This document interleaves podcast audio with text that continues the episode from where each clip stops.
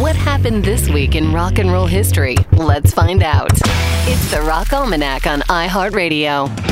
What's going on, rockers and rollers? It's Andy West. Let's get it started. We kick it off this week in 1966, the first Trips Festival, a three day event at the Longshoremen's Hall in San Francisco. It's a landmark event in the evolution of psychedelic music. 10,000 people show up for the festival, which features the Grateful Dead, Big Brother and the Holding Company, Jefferson Airplane, and a whole lot of LSD. This week in 1968, Jimi Hendrix recorded his version of the Bob Dylan song All Along the Watchtower at Olympic Studios in London. In the session was Rolling Stones' Brian Jones, he played percussion, and Dave Mason from Traffic was on 12 string guitar. This week in 1977, the triple live album Wings Over America from Paul McCartney and Wings hits number one in the US. This week in 1978, the soundtrack album to Saturday Night Fever hits number one in the US and stays there for an astonishing 24 weeks.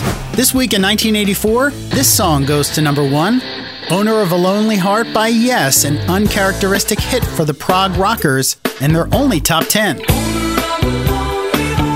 This week in 1989, Metallica's video for One makes its debut, running 7 minutes and 44 seconds. It incorporates footage from the 1971 war movie Johnny Got His Gun.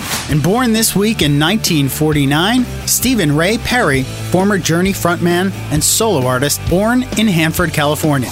And that's what went down. Your Rock Almanac on iHeartRadio.